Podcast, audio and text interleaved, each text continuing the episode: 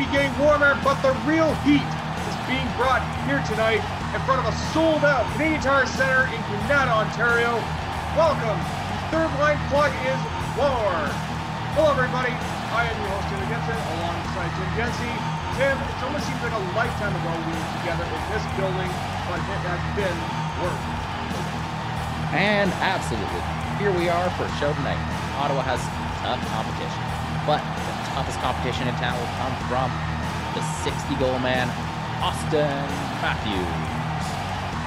With this crowd being as white-hot as it is, you know we're in store for a treat tonight. Now, let's send it off to center ice. How's it going, everybody? Welcome to the Third Line Plug, Sanscast. I am your host, Taylor Gibson. Joining me, as always, from the tropical metropolis of Calgary, Alberta, my co-host, Tim Jancy. Tim, how's it going, sir? It's been good. Had a good couple past few days. Got to open a bunch of new cards on stream, got to go over, hang out, play some mahjong with some friends on Saturday. All in all, good stuff. Excellent, man. Excellent. No, I got to ask, as kind of a follow-up from last week, how is your guys' prep for your anime thing going? So we got all the way through the first Gundam movies in about a week, and now we've started on Zeta Gundam. So that's going to be about 50 episodes, and then after that, it's going into the last movie, Char's Counterattack, which is another, I want to say, 2 hours. So we're making our way through. Okay. Now you said like these are all movies from the 80s, correct? Or yeah. So the Gundam recap movies, Gundam 1, 2, and 3 are 1981. And then Zeta Gundam, I believe, is 84. Okay. Now, you know how when like the Power Rangers came out here, they were based off the Japanese show. Did North America ever get a version of that show? So what happened? Well, Gundam just came over as Mobile Suit Gundam. Okay. So what happened is Gundam Wing came to the US first on Cartoon Network, just as Gundam Wing. Mm-hmm. And then after that, Mobile Suit Gundam came over, and people were expecting something like Gundam Wing, so they were disappointed to get a cartoon from 1979. And then I don't think Zeta Gundam's ever been aired on North American TV, but there's a North American Blu-ray release that came out in, I want to say, 2011. Okay, right on, man, right on. So, Tim, I'm really excited to get together today, not only because this is our Third Line Plug as War episode, which means we're going to be talking about the Battle of Ontario from last night. We got ourselves some great stories to talk about top of the hour, and also we got ourselves a great cover athlete to talk about for today's episode, Season 5, Episode 27, in chronological order, Episode 122, the Chris Kelly edition of the Third Line Plug, Sensecast. So just a little background about Chris Kelly. He was drafted 94th overall by the Ottawa Senators in 1999. He was spent 8 seasons with Ottawa, recording 80 goals, 108 assists for 188 points in 545 games before being traded to the Boston Bruins in 2011. So when talking about Chris Kelly, Tim, instantly I think of this one story. So as a lot of people remember, Mike Fisher played for the Ottawa Senators at one time. Yes. And Mike Fisher's wife is country music star Carrie Underwood. And so the Ottawa Senators, so this is probably, I want to say 2010 or 2011. It was right before he got traded to Nashville. And the Ottawa Senators did a fundraiser dinner. So basically you would have people raising money to have dinner with an Ottawa Senator. Mike Fisher naturally was the top billing. I think he topped out at $17,000 just because Carrie Underwood was going to be there. Yeah. The guy who came second was Jason Spezza with $5,000. Makes sense. And so I absolutely love this story. So the next day at the morning skate, I don't remember if it was Brent Wallace or whoever, they talked to Chris Kelly, and Chris Kelly's talking about Spez, and he goes, "Who would spend $5,000 to have dinner with Spez? Like, come on, I'm his roommate on the road, and even I don't spend $5,000 to have dinner with him." No, that's good. But speaking about Chris Kelly, the player, he's just one of those guys who is just a warrior for your team. Like, it makes you think of guys like Pajot, think of guys like Nick Paul. And when Chris Kelly got traded to Boston back in 2011, I was really happy for him that he was able to play a pretty important role on that 2011 Boston team and win a cup with the Boston Bruins. And that 2011 Bruins team, I don't think people really fully realize how good of a team that really was, where you have Bergeron, you had Brad Marchand. I think he was a rookie at that time. Yeah, that was Brad Marchand's rookie year. You had Tyler Seguin. Seguin wasn't there yet. He was maybe a year or two away from there. He was with the 2013 Bruin team. I don't think he was on he was on the 2011 team. Yeah, because he has a cup ring. Yeah, that's right. He was on 2011. Sorry. Obviously, they bring in Chris Kelly, David Krejci, Chara, Tim Thomas. You know who I forget was on that team, Tim? Tomas Kaberle. I tend to forget. But you know who was also on the 2013 team was Wade Redden. Redden, I think he only played a handful of games in that playoff run, but I remember thinking, I was like, that's weird that Tomas Kaberle is the one guy I forgot he was a Boston Bruin. But the thing about Kaberle is he kind of saved their season, eh? Because I think he was on the Habs to start the season, and the Habs traded him at the deadline. I think he was on Toronto. I think he was on the right. Because I remember him getting traded. It was just like, I wasn't sure about it at first, but then all of a sudden he just puts on the turbo boots. Yeah, I'm going to quickly look this up because did Kaberle ever play for the Habs? Oh, sorry. He got traded from Carolina to Montreal the next season. Oh, that's right. Okay, he did play for, you know who I was thinking of was Thomas Bozak. Right. Bozak played for Toronto and Montreal. Now, when talking about Chris Kelly, he was one of those guys that I definitely remember. I do remember him as a player, but I more remember him from the EA games because he was that third line center on the Sens where you had like Spez, Fisher, Kelly. Now, we're talking about a few weeks ago, Jason Spezza was our cover athlete.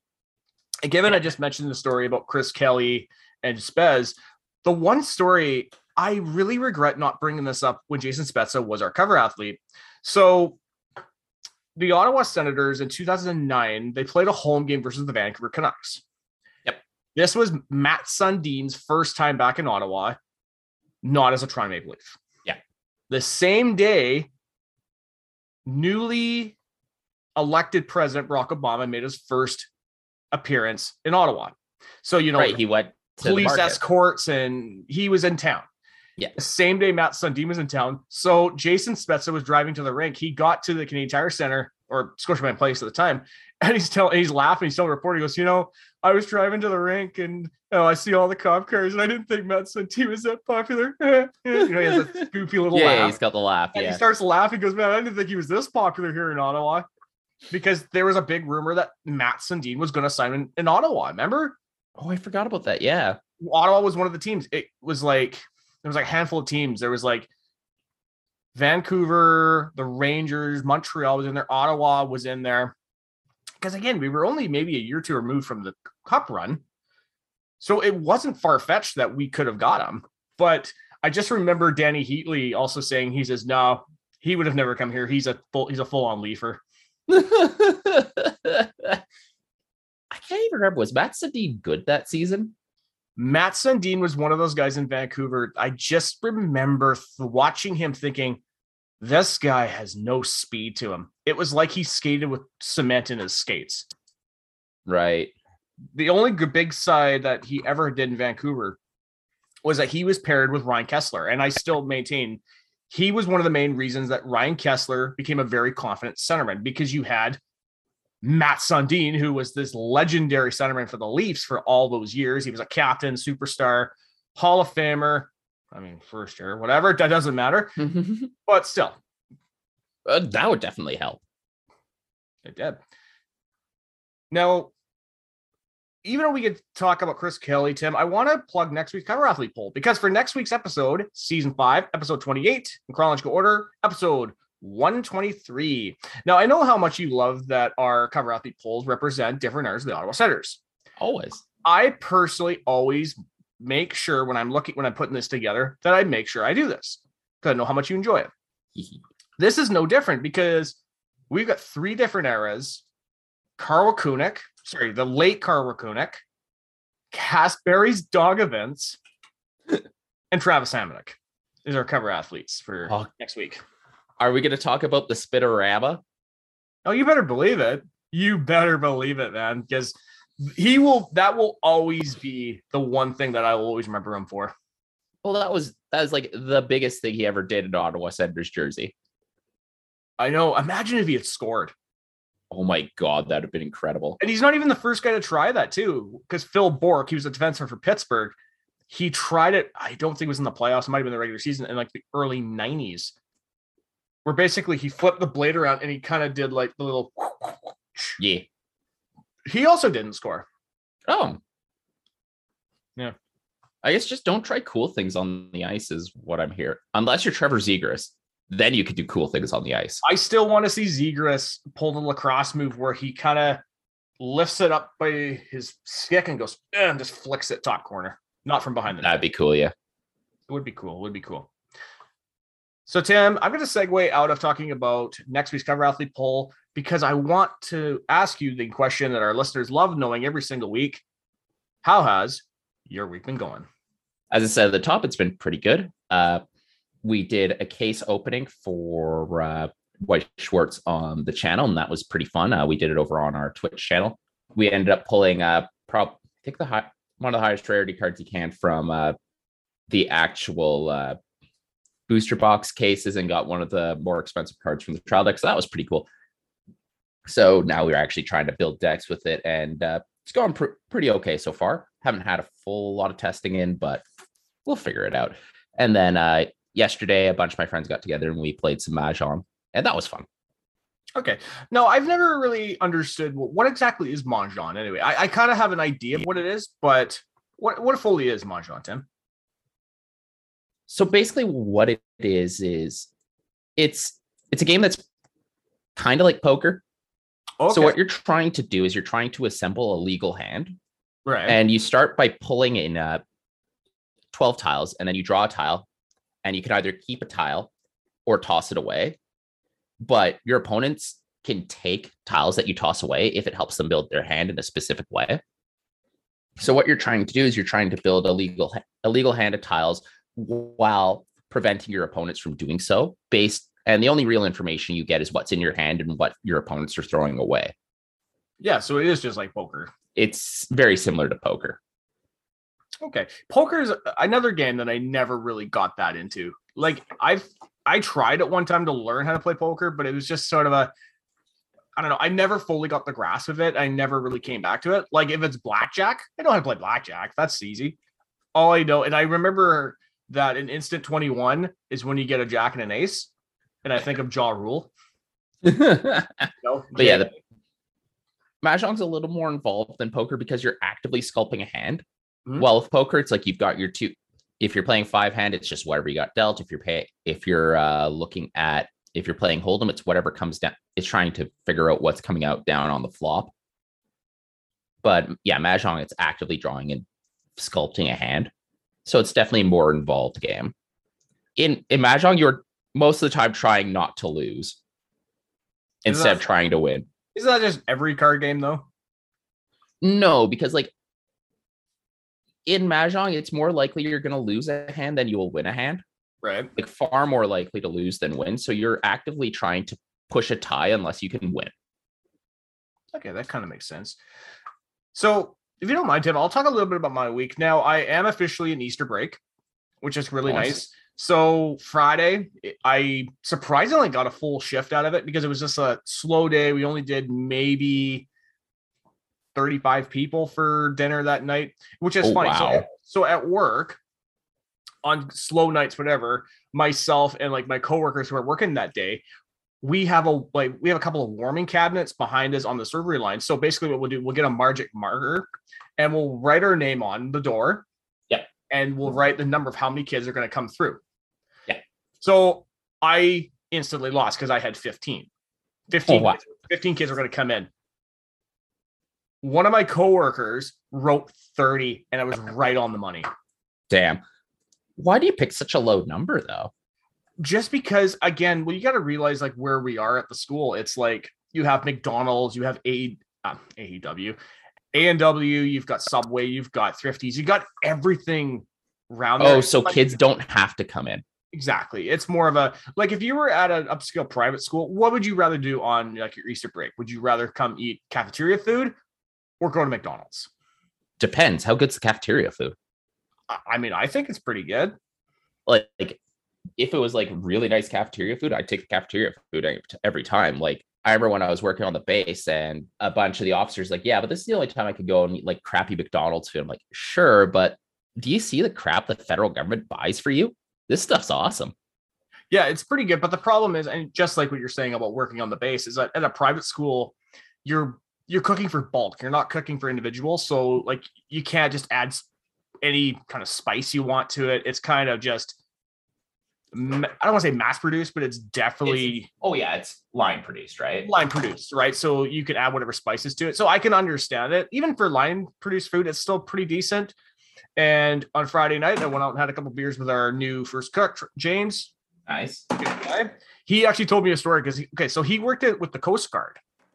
Oh, okay. He told me how he got a medical discharge from the Coast Guard was, and your dad would know firsthand being in the, was that he was on the Coast Guard ship and how, and he's on his top bunk and the water on, wavy, right? Yeah. So he's on the top bunk and he has this, there's an actual term for it. I can't remember off the top of my head. It's like a support beam in the room. Yep. And so he's on the top bunk. Well, the water's like this. He falls off and cracks his head up against it, knocked him unconscious. Did you not have a way to like hook himself into the bed? Because on the sub and on the surface ships, they hook themselves into the bed so that doesn't happen. Yeah. Well, correct me if I'm wrong. On those kind of ships, like do they have railings or anything like on the outside of it? Some do, some don't, but like you will strap yourself into your bed if they don't. Yeah. It was just one of these things where I guess he didn't have it or didn't do it. And got a medical discharge. He was in the hospital for like a month and a half. Holy shit. Yeah, it was bad. But he told me some great stories about going to the Charlottes and whatever and all that cool stuff. Now on the podcasting side of things, Tim, last night, I got to do a brand new episode of The Great White Experience with our bod, Neil, formerly Maple Syrup Shots, now with Bodcast, where we did a deep dive into the career of Kevin Smith. And it was great. This is an episode that I had right off the top of my head. I was like, okay, because I started this new segment called Let's Talk About, where we would do a deep dive into like a body of work, an album, video game, whatever, right? Yeah.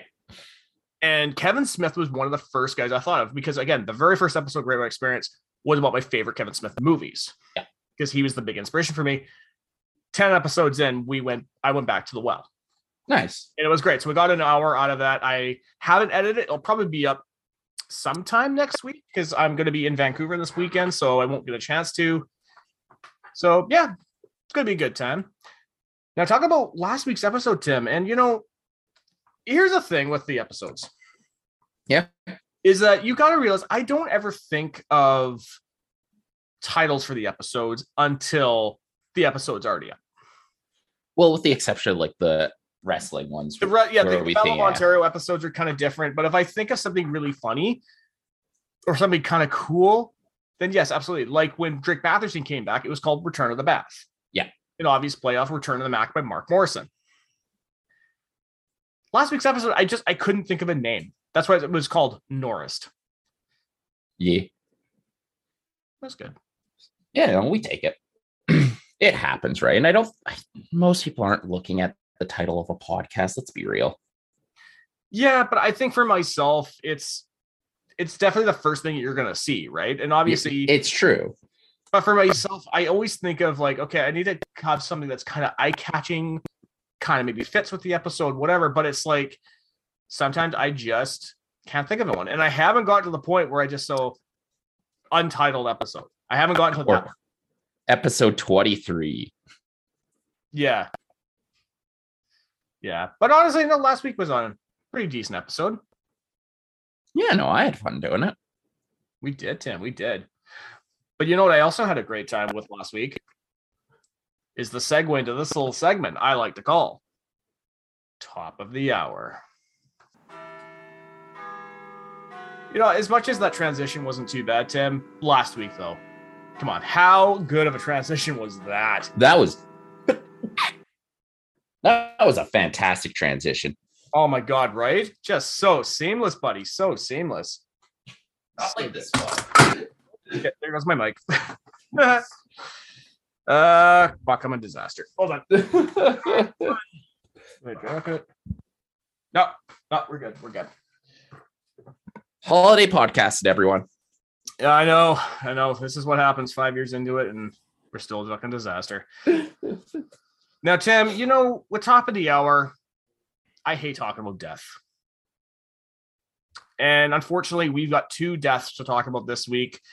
New York Islanders great Mike Bossy passed away on April 15th at the age of 65 following a battle with lung cancer. Bossy, drafted 15th overall by the New York Islanders in 1977, spent his entire 10-year NHL career with the Islanders, recording 573 goals, 553 assists for 1,126 points in 752 games, while winning Rookie of the Year in 1978, three Lady Bing trophies in 1983, 1984, and 1986. And more importantly, he was a member of the four straight Stanley Cup winning Islander teams from 1980 to 1983. And in 1982, he was rewarded the Conn Smythe Trophy as playoff MVP.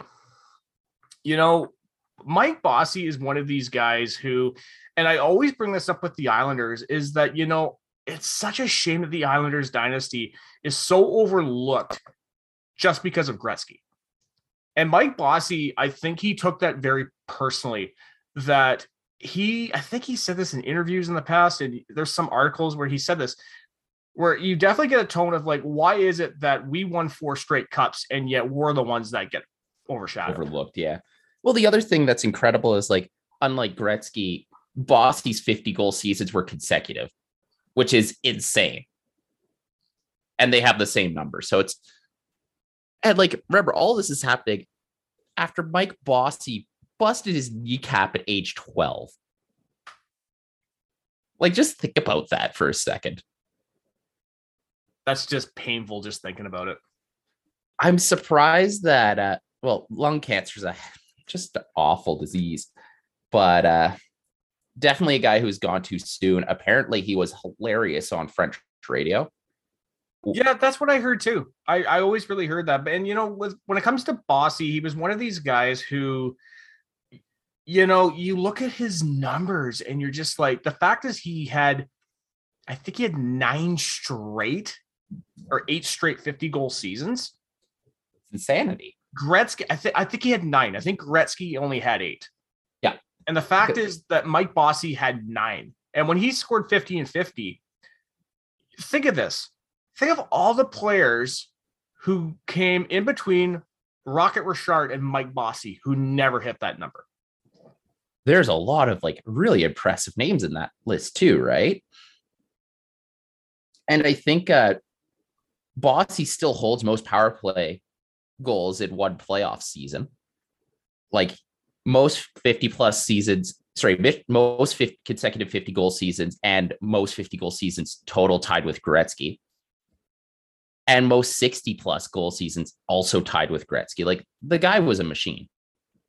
He was. And again, he never got the full recognition for that. And he actually has the most consecutive hat tricks still. That's amazing. But again, I don't want to harp on that with the whole 80s Islanders, 80s Oilers thing, but it's so true how much the 80s Oilers were just greatly overshadowed what the Islanders did. Yeah. And I think it's because, again, when Mike Bossy scored 50 and 50, that was a huge moment, only for Gretzky to score 50 and 39 the next year. Yeah. Well, that's the thing. The thing about Mike Bossy and those Islanders is they weren't. And notice how a lot of the things we've been talking about Mike Bossy is that he did it consecutively. They may not have been as flashy as the Oilers, but they were consistent. And Mike Bossy was consistently good. Yeah. Well, when we're talking about consistently and consecutive, you know what the magic number for the Islanders are? 19. That is the number of playoff series they won from 1980 to 1984. Which is obscene. Straight. I don't think another team will ever do that. No, you look at all the teams that can't win back-to-back Stanley Cups. I mean, the fact we haven't had a three-peat since the Islanders is amazing. Like, the Oilers never won three straight. And the Oilers ripped off four. Yeah, they won 4 and 5 years, and here's the Islanders, they won four straight. Yeah, like that's the thing, is that the Islanders are probably, and Mike Bossy, who led them, are probably one of the most consistent NHL teams we have ever seen and ever will see. But even in his final season, and I think you could probably look this up, is that I think he didn't even play 70 games that year, and he had almost 40 goals with a bad back. Jesus Christ. He got to a point where he says, you know what, I can't do this anymore. And it's a shame because years late, even in, because Mike Bossy with his back in the 80s was very much what we saw with Mario in the 90s, where we saw a guy whose back just deteriorated to a point where he had to get a teammate to tie his skates for him. And he was still dominant. What's insane is he had 38 goals in 63 games. If his health had allowed him to finish the season, he would have gotten his 10th 50-goal season, which would have been more than Gretzky. Yeah, and it's a shame that he never got that, right? So now we're going to move away from Mike Bossy because we have another unfortunate passing. Former Anaheim Ducks tough guy Garrett Burnett passed away at the age of 46. Burnett played 39 NHL games for the Ducks during the 2003-04 season, recording 1 goal, 2 assists for 3 points, and would later join the Danbury Trashers as a player and assistant coach for the 2005 NHL lockout. The Danbury Trashers. You know, that's one of the main reasons I put this in the store in the top of the hour, just because, again, the Danbury Trashers were such an interesting story. And anybody, and we talked this with Brent Wallace, anybody who watched the Untold episode on them, you would just think, this is not real. This shit's not real. There's no way the 17-year-old kid's going to run this hockey team with his dad who had mob ties. And yet here they are. It's just like, oh, here we go. Yeah. I think if I'm not mistaken, I think Garrett's one of the few guys I don't think was in the documentary itself, if I'm not mistaken. There was photos of him in it, but again, when I was reading this story, one of the unfortunate things, because he was a tough guy, I assumed he had unfortunately committed suicide. It was not the case. He had passed away in a motorcycle accident, but I thought it was really classy last night in the Sens Leafs game because Garrett was a former Ottawa 67. They paid tribute to him and Mike Bossy. And it was really cool because, again, Garrett Burnett was on the 1999 Ottawa 67s team that won the Memorial Cup. Yeah, and even though he didn't get much time in the NHL, he played 40 games. It's always sad to see someone go in an accident like that, eh? It has very much shades of Luc Bourdon back in 2008 when he died at the age of 21. And it's a shot. Anytime that anybody dies in the NHL, regardless of what you thought of their career or whether how big they were, it's such a tragedy, right? Yeah, and he was in his 40s, so that was just young guy. It was. So we got to give a quick shout out to the Florida Panthers as they became the 5th team to score 300 goals in a season since the 2005 NHL lockout. Said list includes the 2018-19 Tampa Bay Lightning, the 2009-2010 Washington Capitals, and of course, the 2005-2006 Ottawa Senators. That's elite territory. And this Florida team, they play hard offense and have probably been one of the best offensive teams we have seen, as you said, in the Cap era. Yeah. The fact is that Florida, I mean, and I was saying this to somebody at work the other day. I said, you look at their lineup. Tell me where there's a weakness right now. I mean, I understand the only one you maybe see is in goal where they're not really getting goaltending at the moment, but I think that'll right the ship before the playoffs anyway, because fucking Florida, man, I'll tell you. And I picked, and people were like, oh, wow, Florida, they're this good. And I'm like, I picked the Panthers right from the beginning to win our division. So it's not a surprise to me. Well, let me read out their injury list right now. Okay. Noel Achari, Aaron Ekblad, and Marcus Nudivara. Yeah, those are some key injuries right there. Yeah. Now, we also got to give another quick shout out, Tim, to New York Rangers forward Chris Kreider, who became the 4th player in Rangers history to score 50 goals in a season. The most recent Ranger to hit 50 goals was Jaromir Jagr in the 2005-2006 NHL season. I'm still mad that he hurt Murray. Yeah. There, I said it. Well, here's the thing about Chris Kreider is you always forget that the dude is just a very competent power forward. But like his scoring explosion this year is completely unexpected. Well, especially on a team where you have Zibanejad, Artemi Panarin, Adam Fox, like you have players in the NHL where in that on that Rangers team where you're just like, this is where a lot of the offense is coming.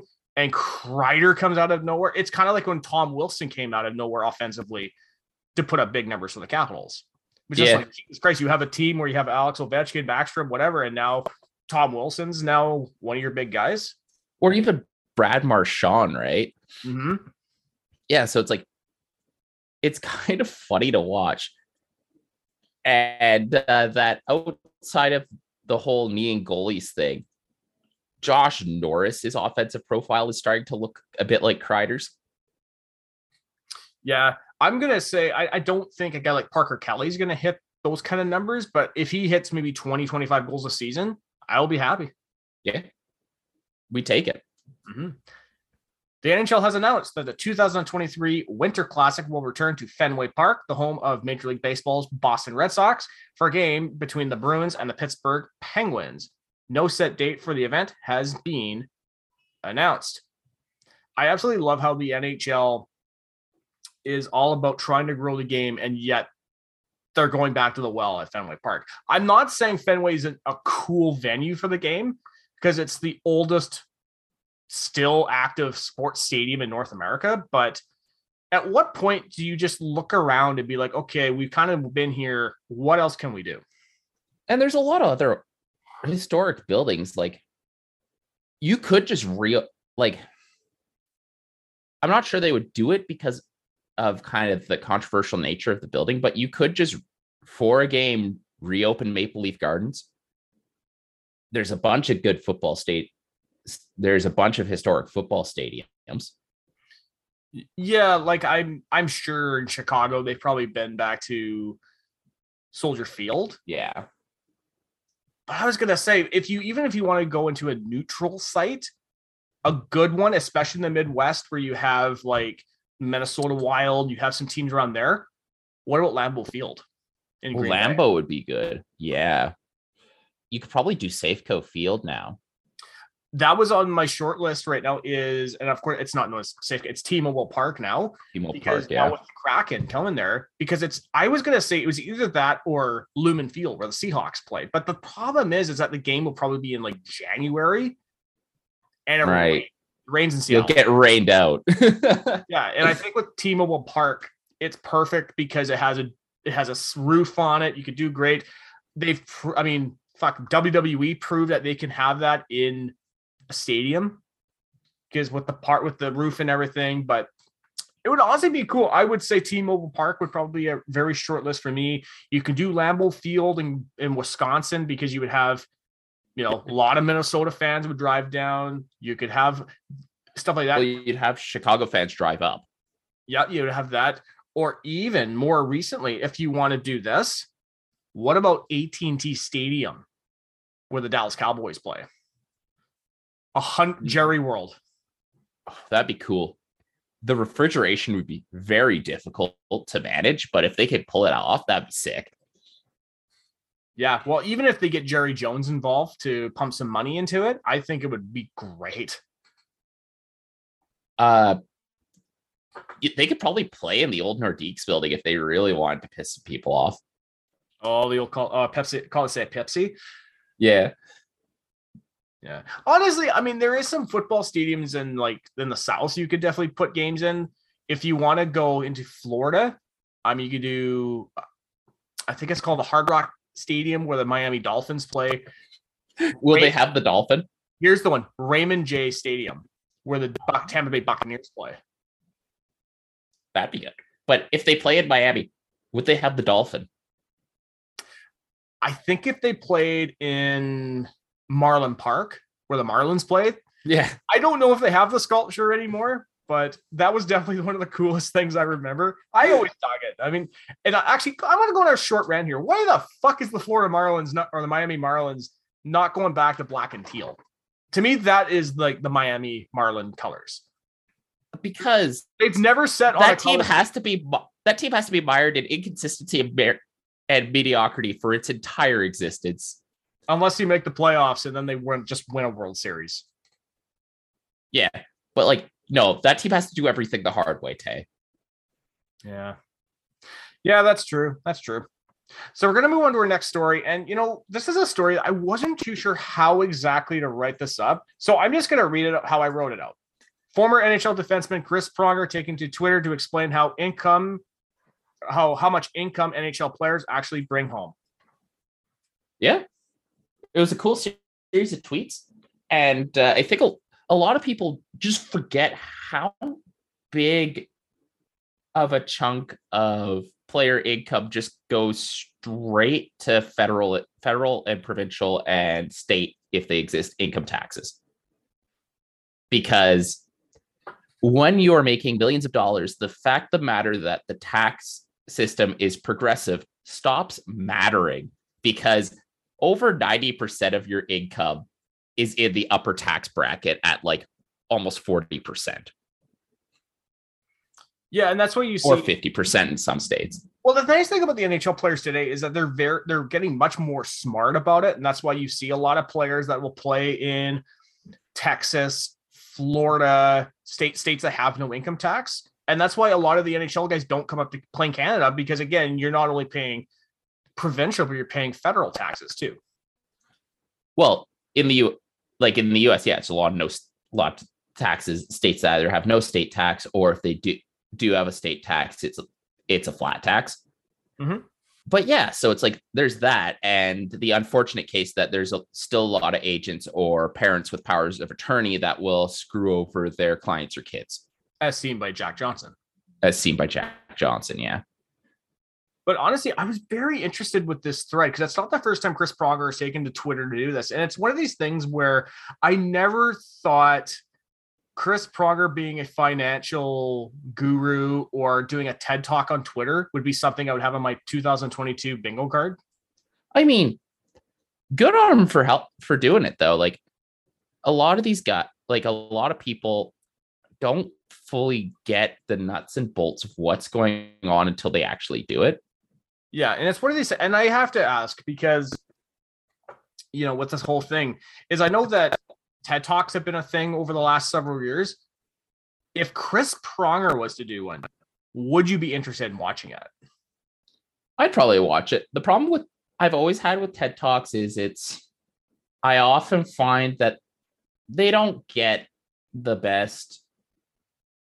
They don't really get the top experts in the field to do the TED Talk, because the top experts in the field would rather talk to AEA or something like that. So it's usually a celebrity. Yeah, so you get more of their perspective on things more than a top expert. An actual idea, yeah. Yeah. So I've never really cared about TED Talks. Okay, but some of them can be very interesting, though, because I think for me, one of the more interesting ones had to be, I think it was the mom of one of the shooters from Columbine. Right. And went up there. I can't remember where it was, but she did a whole talk about it. Just my son was one of the shooters. And she talked about how much that really affected her, her family, everything that surrounded it. Right. Fair enough. Yeah. So we only got one suspension to talk about this week, Tim. And it's one that we actually talked about on last week's episode. Pittsburgh Penguins forward Evgeny Malkin has been suspended 4 games for cross-checking Nashville Predators defenseman Mark Borowiecki in the face. Malkin is not a repeat offender. Keep that in mind when I just say that. Yeah, surprising. How many times has he got away with not being suspended? Far too many. You could argue he ruined Chris Weidman's career when he leaned in on the dude's Achilles tendon. Yeah, it's one of those things. It's because everybody gave Matt Cook shit for being dirty, and yet here's Evgeny Malkin, who would do shit like this all the time. Yeah. And nothing. Yeah, so it's good to see that something's finally being done to Malkin. 100%. Now, to close off top of the hour, we only got one fine to talk about this week. Minnesota Wild forward Ryan Hartman has been fined $4,250, the maximum allowable under the CBA, for flipping off Edmonton Oilers forward Evander Kane. Hartman got heated in this, eh? Like, what? He came out after the game and just insinuated that nobody likes Evander Kane, and that's why nobody came to defend him in the scrum. He's not wrong. It's not wrong, but you don't say it. Yeah. Like, dude was heated. One of the nice things that I love about hockey fans is that when this fine came out, all you saw was people donating money to this. But there was one person in particular that really stuck out for this. Was Evander Kane's ex-wife. She donated money towards his fine. I don't know what's going on with that, man. Because, like, the court dismissed most of her causes of action. But it's just like, Jesus, what's going on in that guy's life? Yeah, it's fucked, man. I mean, honestly, and we've talked about it with, like, Jake Virtanen and Evander Kane. We talked about it with a number of players in the past. Now, Tim, I know this would wrap up Top of the Hour for this week. Now, I want to include one story I didn't get a chance to add is the Eugene Melnyk Athletic article that just came out. Yeah, that dropped on Friday, right? Yes.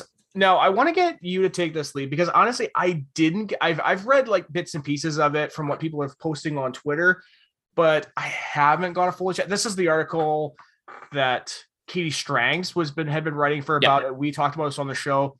Ian Mendez was involved with it.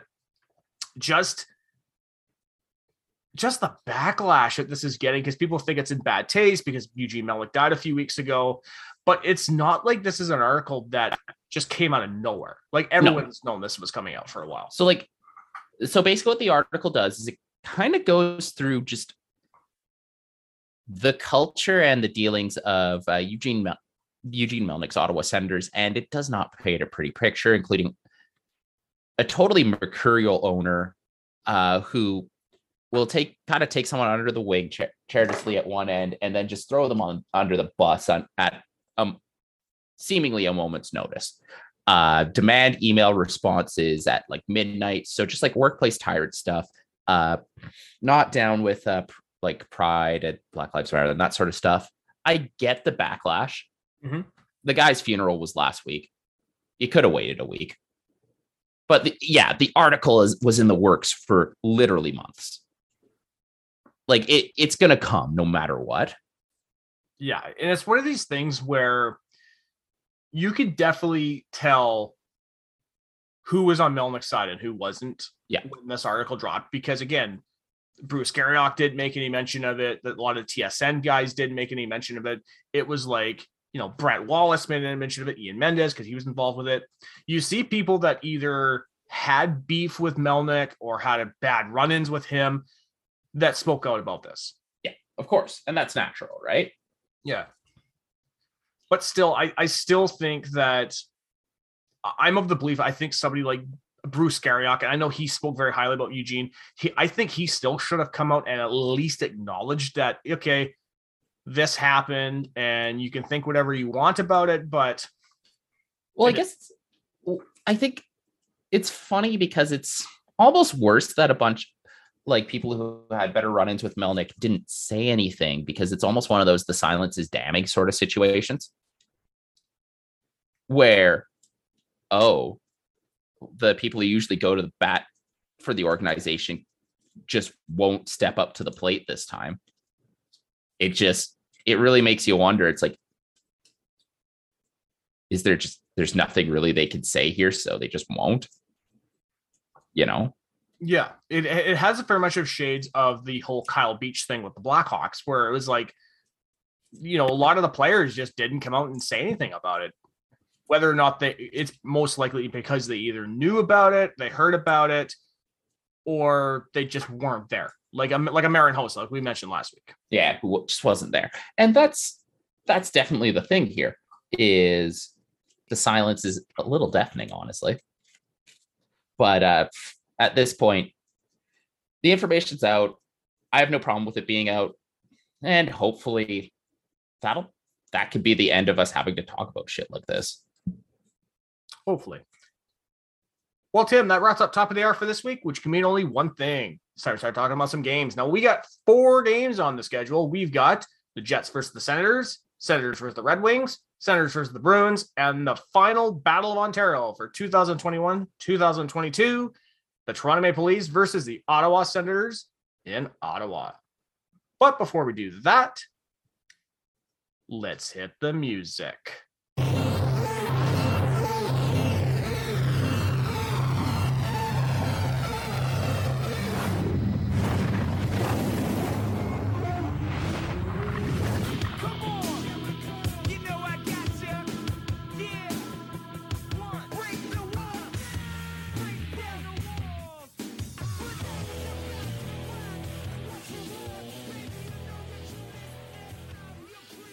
Okay, Tim, let's start talking about the Jets versus the Senators. This is a 4-3 Jets victory. Jets goals were scored by Nikolai Ehlers, Pierre-Luc Dubois, Paul Stastny, and Kyle Connor. Sens goals were scored by Brady Tkachuk with 2 and Josh Norris. Shots were 34-21 for Ottawa. A mixed bag game overall. Both teams took turns outplaying the other throughout the first two periods before Ottawa's attack came out flying in the third period, trying to tie the game up, but were unable to do so. So let's talk about Brady Tkachuk right off the top here, Tim. 2 goals, 1 assist for 3 points on 8 shots. One of the more dominant games I've seen him play, but the one thing that really sticks out for me, his baseball swing goal. That's such a Brady goal. Holy crap. It is. And like Katrina and I were watching the game and her and I were looking at each other going, that's kind of iffy. Is this going to count? Because I think because Brady's so tall that he just kind of just was like, just kind of moved his body and not his shoulders. Yeah. So it's not quite a high sticking. No, it was. But it's funny. It seems Winnipeg, for whatever reason, always brings out these kind of games in Brady. He always plays really well against them. And it's funny because the Senators always historically have not played very well against the Jets for whatever reason. And then Connor Hellebuck played a really decent game in this one, but it was just one of these things where, like, I think it was last season. I think when the Sens, we tied it up, and then right in the dying seconds, I think it was Ennis scored. Right. And we won the game. I think that's what broke Connor Hellebuck, because he hasn't seemed to beat us since then. Well, Connor Hellebuck's just had a rough season since. This year, yeah. So the Jets, right? And the Jets are one of those teams, like, we kind of knew they were kind of a fringe playoff team, but what shouldn't be, because if you look at how the West is, right? Well, it's just they just had a weird season where just nothing seemed to go right. And that's been it for the Winnipeg Jets. Tim Stützle. Do you want to talk about Tim Stützle? Absolutely. And, Timmy Stu had an assist and 7 shots, and God, you want to talk about one of these games that you just wish he had scored, because he had some prime opportunities in this one. Well, Hellebuck robbed the guy. He was in tight twice with a beautiful backhand, beautiful tip, and Connor Hellebuck got both of them. Mm-hmm. Oh, so good. It was so good, man. Timmy Stu, I think this is the game where he's sitting on the bench and he just goes like, what the hell? Pretty much. Yeah. So good, though. Now, let's turn our attention to Josh Norris, who had a goal, an assist on 2 points for 4 shots. Just another great game for Josh in this one. And that's the thing in that third period that I really noticed is that Josh, who's such a naturally has a shot first mentality, yep, was passing the puck. If he had let one go, I think he could have tied it up in the third period. That's the tough with Josh Norris is like, he's got a really wicked saucer pass that when he hits someone with it, like, it's perfect. And that's something that I would like to see Josh Norris pass a little more, to be honest. Because, like, he has the hockey IQ to be a fantastic playmaker as well, but that shot just cannot be denied. Yeah, he's going to be one of these guys, if he can work on his passing, he's going to be, okay, what's he going to do? He can snipe it, or he's going to pass it. Like, so him and Stützle. So you can't read it.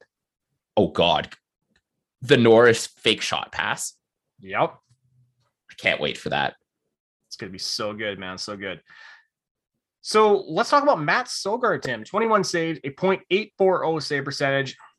When talking about the opening goals of the second period, I really can't blame him on that. No. He got beat.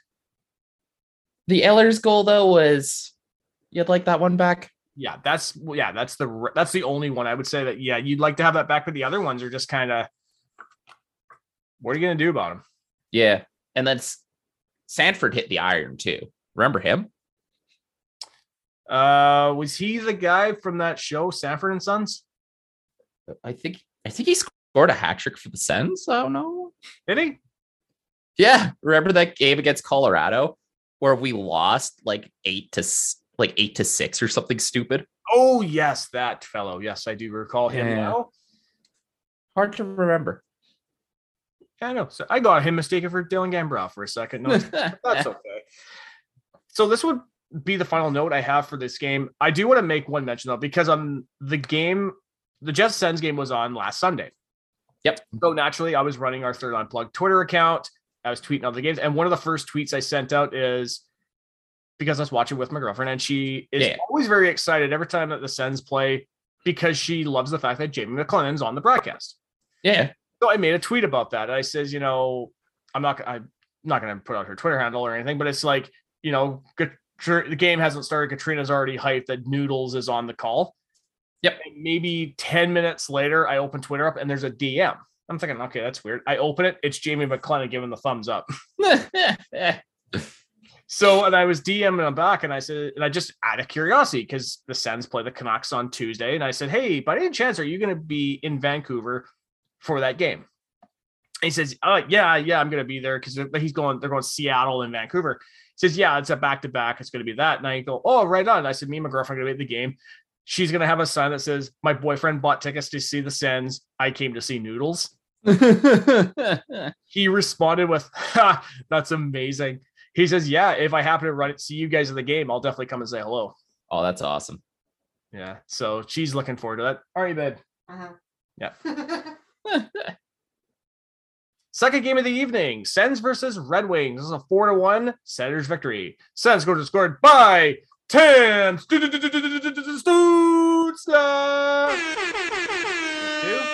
Austin Watson, and Drake Batherson.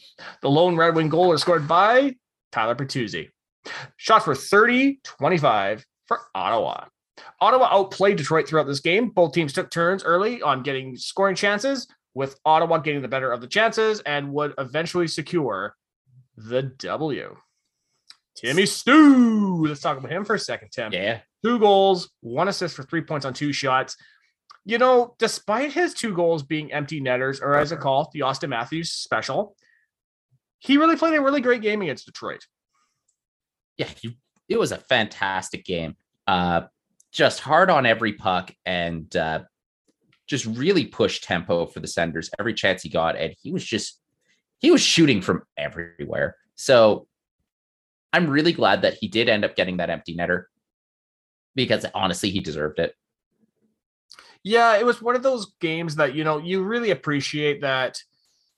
Again, even though he only got the empty netters, he had a great game in this one. Another guy who had a really good game, Tim, Auston Watson, 1 goal, 1 assist for 2 points on 3 shots. I just have an asterisk. See comments from last week. It was another really pretty goal. I know. Like, that's the thing that annoys me about Auston Watson so much. The talent is there. It's just, doesn't always come out. Yeah. Like, what's going on here? I know. He's definitely fighting for a job next season, though. Because he knows that Parker Kelly's coming. Well, Parker Kelly's here and is all... And that's the funny thing about... He's coming full-time, though. He's full-time. Full-time. Well, here's the thing. Parker Kelly is probably already ahead of Auston Watson on DJ Smith's depth list at this point. Because, like, he spent most of this game on the third... Kelly spent most of the game on the third line with Colin White and Connor Brown. While... Watson was on the fourth line with Gambrell and Goddard.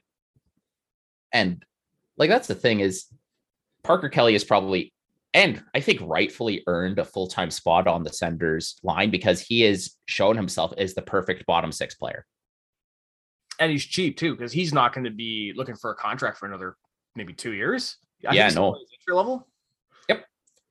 Yeah. Well, remember Parker Kelly is, he's one of those players that teams just love because it's found money. He's undrafted. You get him cheap and he got something. And if you're going to compete in the NHL, you have to be able to do shit like that. Yeah, he's very much like Tyler Ennis.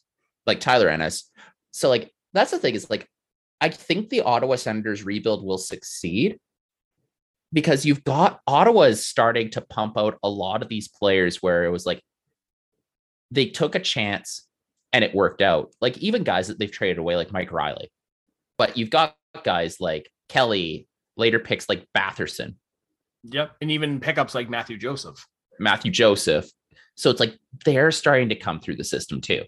You've got a few guys in Belleville that are also coming up, like Robbie Urvente and Igor Sokolov as well, that are your later picks that are starting to show promise. Yeah, so it really goes to show what our amateur scouting is, dude. As hot garbage as our pro scouting is, our amateur scouting is just so good with a lot of players. Like, perfect example, Shane Pinto. Yeah. People saw that as a reach pick when he got taken. Yeah. Well, here's the other thing, too. Like, let's not even fully write off the pro scouts, because the Matthew Joseph pickup is looking to be a home run. And even the Hamonic pickup. Yeah, even the pickup's been pretty solid. Yeah, like if Hamonic plays well next season, and it turns out that it's just Jack Capuato as the Hamonic whisperer, then yeah, that's another good pickup for the pro scouts. Turning Evgeny Dadanov into Nick Holden is pretty good. Really, the only miss by the pro scouts in a while would then be the Zaitsev trade. But does that counter the fact that they got Connor Brown out of that? Yeah, like that's the thing is like if that's the case, like maybe we're selling the pro scouts a little short here. Yeah, that's true. That is true. No, a guy that you just mentioned, Tim, is Drake Batherson, your boy. 1 goal and 2 shots. Played a pretty decent game for this week. And it was another like very well set up shot attempt by Batherson, just getting right into the slot and just tipping a shot that probably was going to go wide right in there. Beauty goal. Yeah. I got to say, because Drake's definitely your boy for sure. Does it help that he's an East Coaster? Of course. Yeah. Always helps. And you East Coasters, you always stick together. It's great. Now, the final guy we should talk about here, Tim, Anton Forsberg, 24 saves, a .960 save percentage. You know, despite and people talk about how far along the Red Wings are in the rebuild, honestly, I don't see it. And I thought he played a pretty decent game in this one. Yeah, but he also just wasn't really tested. The only really tough shot he got was the Tyler Bertuzzi goal. Mm-hmm. But honestly, solid outing. You can't be giving anything to the Detroit Red Wings. No. And that's the thing. People always talk about how far along they are, but then you look at their defense and you're like, ew. Mm-mm. No. Well, it's like Moritz Seider is going to be fantastic. Oh, yeah. The rest of that decor? Ew. When Mark Stahl is one of your better defensemen, you know something's bad. Yeah. And it's just like, ew. Yeah. Although their jerseys are still elite, though. Oh, of course. What's like who else they got? Well, Danny DeKeyser. Yeah. I don't know, man. Yeah, I don't know. I gotta say though, all the original 6 teams, they all have elite jerseys, though. They do. It's all like they found a perfect jersey and they just never got away from that. I mean, Toronto's had a few revisions in the past. But for the other 5, Boston's had a few, but think of it. Chicago hasn't. Nope. Their main jerseys. Chicago hasn't. Montreal hasn't. Detroit hasn't. And the Rangers had a couple of like very little tweaks to it, but not a full-on revision. Yeah, well, the Rangers were also a lot more adventurous with third jerseys. Yeah, and we saw that with the Lady Liberty jerseys, which are... They're good. Oh, okay. So I got to tell you something right now real quick. Yeah. Because we're talking about third jerseys. And, you know, I've always been pumping that the New York Islanders should bring back the Fishermen for their reverse retros for next year. Yeah. I actually saw one of those jerseys in the wild. You should just go and buy one. I saw one at Source for Sports. I should have bought it. It was sitting right there. Yeah. No. Yeah. You had to go for it, dude. I know. It was like between that and when I was driving to Katrina's this past week, I drove by Quamachin, the old middle school, and there were some First Nations playing hockey in the basketball court. Yeah. The goalie was wearing a SNES jersey. Nice. And I'm like, fuck, I knew that guy was around somewhere.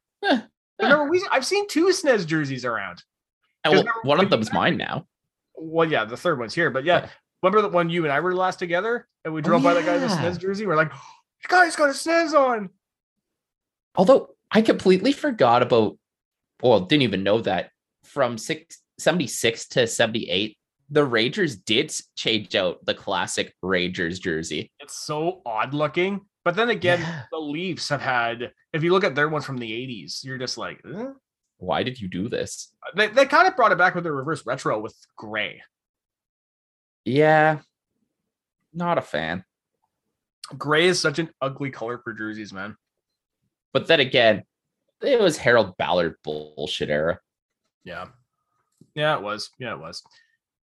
So, Tim, let's turn our attention to the third game of the episode. Sens versus Bruins. This is a 3-2 Senators victory. Sens goals scored by Brady Tkachuk, Josh Norris, and Tim Stutzla. Bruins goals scored by Mark McLaughlin and Jasper Froden. Shots were 42-32 for the Bruins. Mark McLaren opens the scoring to make it 1-0 Bruins on a deflection.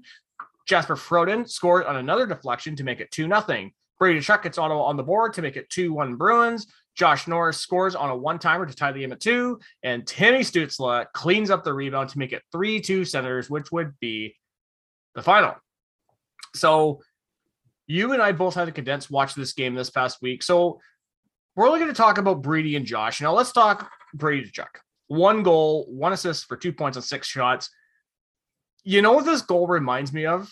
Because 5 years ago, remember in the playoff series versus the Rangers where Eric scored from the side of the net? Brady shot it from behind the net and got it in.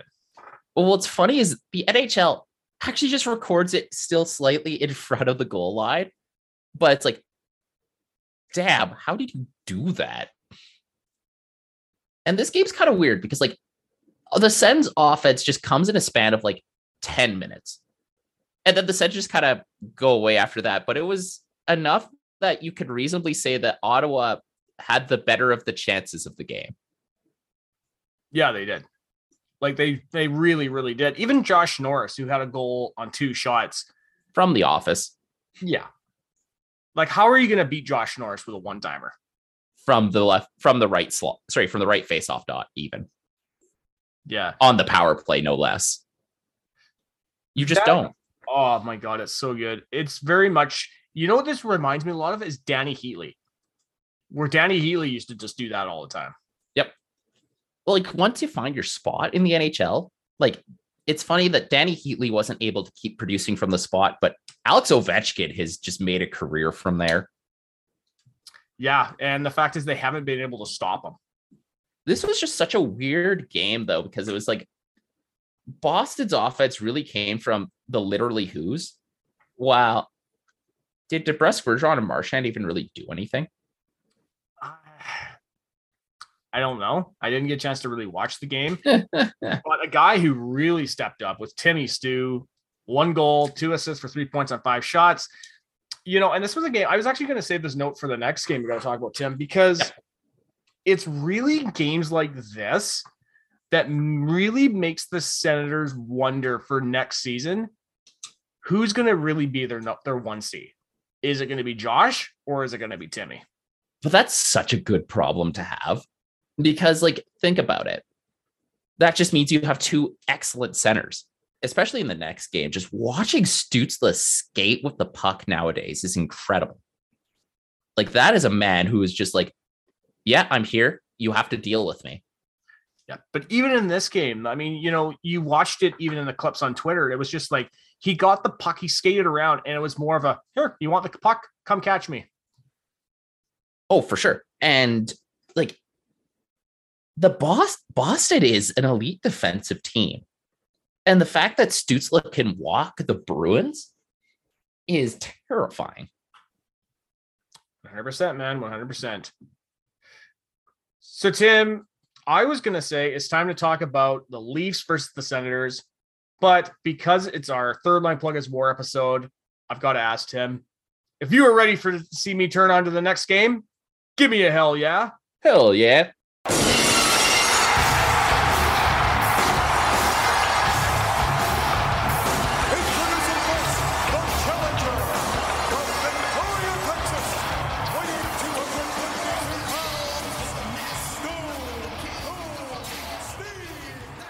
Okay, Tim, we have come to the fourth and final game of the episode, Leafs versus Senators. This was a 5-4 Leafs overtime victory. Leafs goals were scored by Mitch Marner with 2, Kyle Clifford, Michael Bunting, and Mark Giordano in overtime. Sens goals were scored by Tim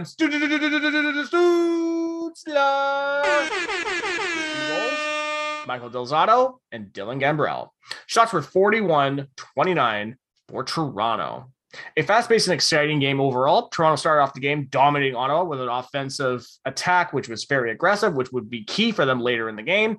Ottawa were slow to get their game going, but were fantastic for large parts of this game, but wasn't enough to secure the W. And an important note about this game, Colin White entered COVID protocol this Saturday afternoon. So Ottawa played the fabled 11-7 and Victor Mete played 3 minutes. So Ottawa played the game essentially with 19 skaters. The Boucher. And it showed. Yeah, the Boucher special. Ottawa hung with Toronto pretty well for the first two periods and kind of into the third as well, and then just ran out of gas.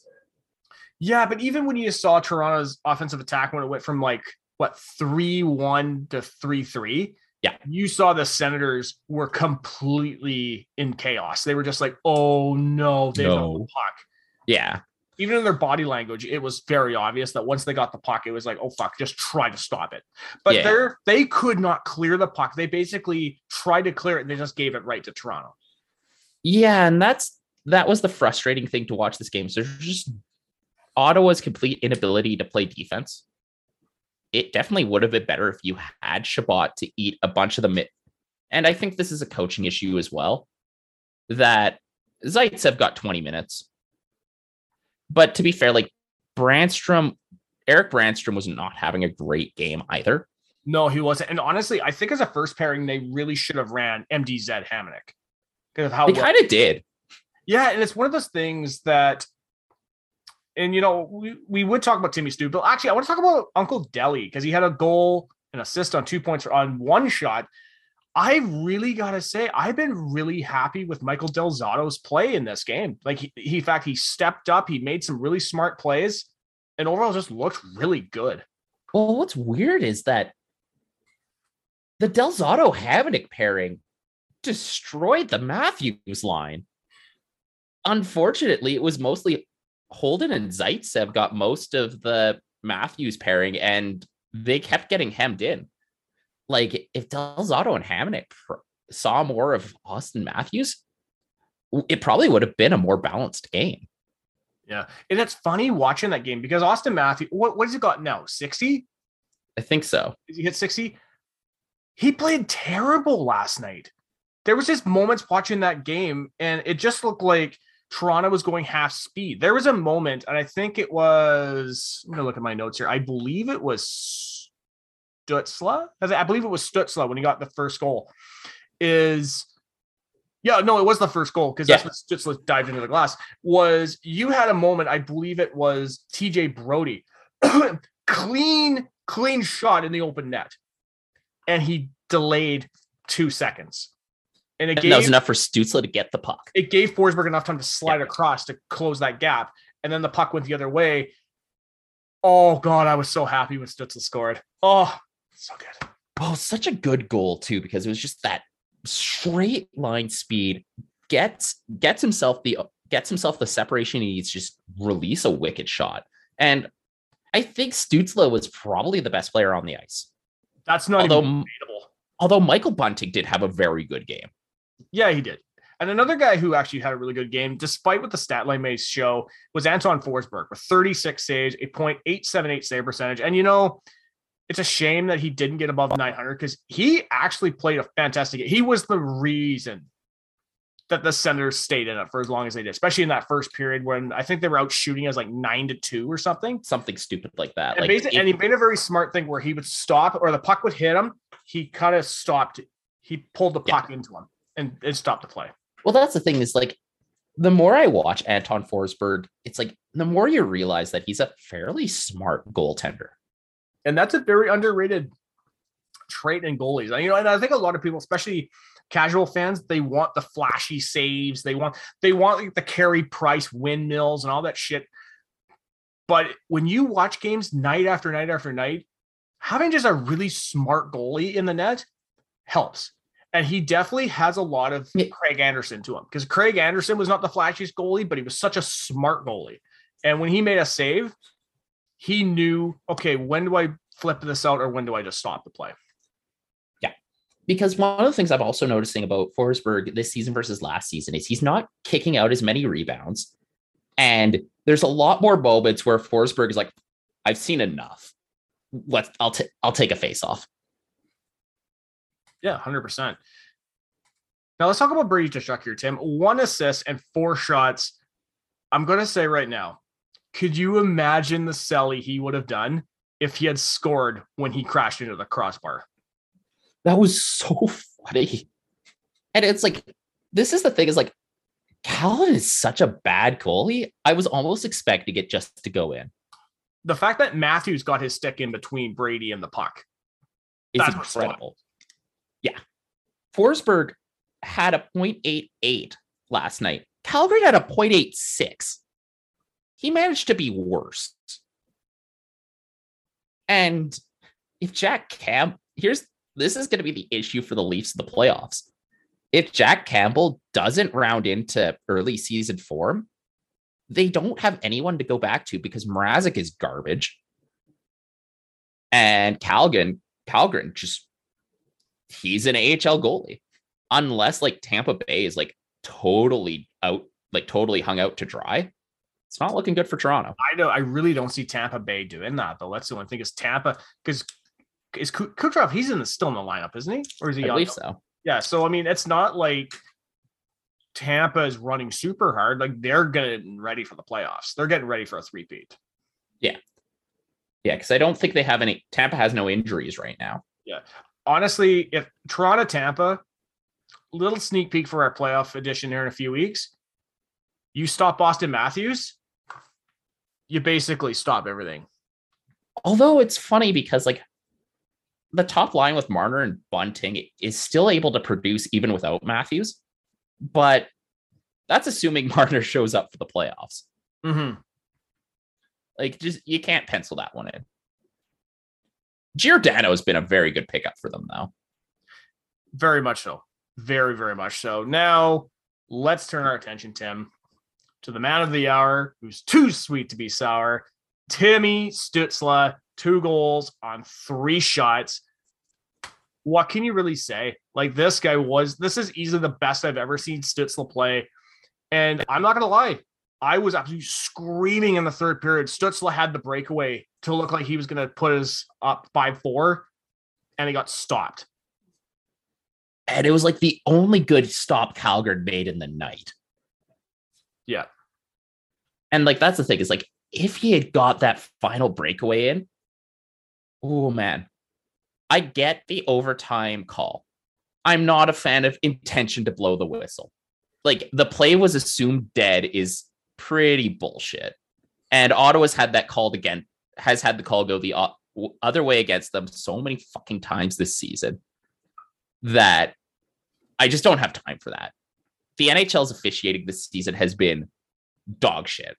Yep. And like, something we talked about in the past too, right? Probably the worst I have ever seen.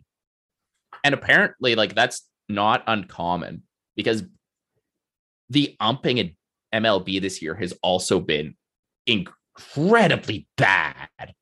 Mm-hmm. To the point where people are like, you know what? Fuck it. Bring on the robo-umps. Pretty much so. Now, we're talking about Timmy Stu.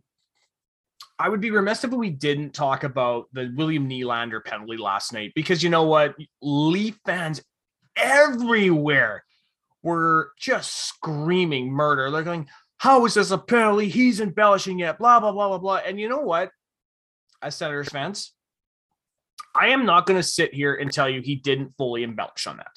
It was a bit of an embellishment, but I don't think it was an embellishment. I think it was more of a reaction play. But for me, the only criticism I have of it, I'm not saying Toronto fans aren't completely out to lunch about it, but I think if that had happened against a Toronto player, they would be screaming for a suspension. Yep, they would be screaming murder. Yeah. Well, the thing is it's everyone is going to embellish on a hold. Literally everyone does in the NHL. And it wasn't even a hold. It was kind of a Stützle had to go back and Nylander kind of turned. Yeah. Like it was a weird play, but Nylander's hand shouldn't have been there in the first place. Everyone sells that call. And the fact that that's being used to call Stützle a diver, and fucking Montreal media is on that again. It's like, oh, I guess maybe Gallagher has a point. No, everyone does that. Fuck off. Yeah. You know, it even pissed me off when guys like Steve Dangle are making like making comments about this. They're like, oh yeah, he's diving, he's doing this. Like, fuck off. I'm sorry, but fuck off. Who gives a shit about Steve Dangle anymore? So who cares? You do realize if Matthews had did this, if Marner had did this, if Nylander had done it, you guys would be calling murder. Yep. But yeah, rightfully, no one gives a shit about Steve Dangle anymore. So. Okay, final comment I want to make here. I'm going back to the Leaf fans coming to Ottawa. Yep. As a Senators fan. Now, I haven't gotten the chance to go see a Battle of Ontario game in Ottawa. I've heard so much negative comments regarding how Leaf fans are. Leaf fans are like this everywhere. It's not just isolated to Ottawa. They're fucking pricks everywhere you go. Yep. It's 2022. Can we please stop yelling shit during a moment of silence? Because you heard that even during the broadcast. The guys are like, yeah, go Leafs. The Sens fans go, why you shut the fuck up?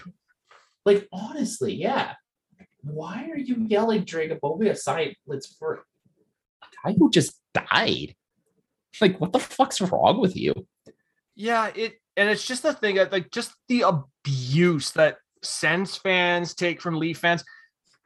You almost get to the point you're getting outclassed by Boston fans. Boston fans who, regardless of what sport you cheer for, Boston fans will always get a bad reputation for being that way. But you know what? At least with Boston fans, when they come to Ottawa, you'd never hear any criticism of how the Bruin fans are. You hear a bit of it with Montreal fans, but I think it's just because, you know, French, Canadians, and English, right? Well, also, there's a bigger rivalry between Sens and Habs than Sens and Bruins. That is true, but even like my interactions with Habs fans when they know I'm a Sens fan, been fairly positive. It's usually just chirping, right? And there's a difference between chirping and being an asshole. There's a fine line between the two. Montreal fans are more chirping, Toronto fans are not. Well, there's no polite way to say what the probable reason is, so I'm just not going to. Yeah, but I don't know. And this is why nobody likes the Leafs. And I will go on record right now. I hate the Leafs fan base. Like I hate the Montreal Canadiens as a team, but I hate the Leafs as a fan base. Well, it's funny because I do have buddies that are Leaf fans, and like they hate and like from Toronto, and they hate other Leaf fans. Unfortunately, there's a social class element to it. Yeah, it was just kind of like with Montreal Toronto fans, right? Yeah. So it's going to be French Canadian versus English. Yeah. So, yeah, Tim, I don't have really any more comments to make on these games. If you want to head after the close for another episode. Well, guys, thank you so much for listening to the Third Line Plug Sensecast. I hope you've enjoyed it because, believe me, Tim and I love recording it for you. We're on the National Podcast Network. You can find our page on nationalpodcast.network. We can find our page to iTunes, SoundCloud, Google Play, and Spotify. Right. We are also on Twitter at Third Line Plugs. Our Twitter handle, Tim is at M91 Honey Badger. I'm at Great White Gipster, GR8 WATE Gipster. If you want to choose an email to talk about the games, top of the hour, or you want to give some feedback on what we were saying about Timmy Stew and the Toronto Maple Leafs, choose an email, theraplusensecast@gmail.com. So Tim, for next week, we don't just have one episode. We've got two episodes for next week, because next week we will be doing an exclusive interview with former Ottawa Senators captain Laurie Bushman, as well as our regular game, which are going to have four games that we're going to be talking about as it currently stands. We have Monday night. We will be traveling to Seattle, Washington for the very first time to play the Seattle Kraken. Tuesday, we will be in Vancouver to play the Vancouver Canucks. Friday, we're heading down to Columbus to play the Blue Jackets. And Saturday night, we return home to play Le Canadien de Montreal. I forgot that our game against the Kraken got canceled because of COVID. It did? Oh, yeah, that's right. That's from earlier. Yeah. Because that's why they're going back to Vancouver too. Yes. That's right. Because I had tickets for that in January. Yeah. Basically, I went from 4 rows up to, I think it's 11 rows. Oh, you got pushed back a bit. Yeah. It's a different shame. It's still in the lower bowl. So, you know, I'm happy. Can't complain, but it's a bit of a shame, you know. 16 rows. That's where I'm 16 rows up. That's okay. Right. That's all right, Tim. Until next week, guys. I am your host, Taylor Gibson. And this has been Tim Jesse. Go Sens, guys. Woo! What are you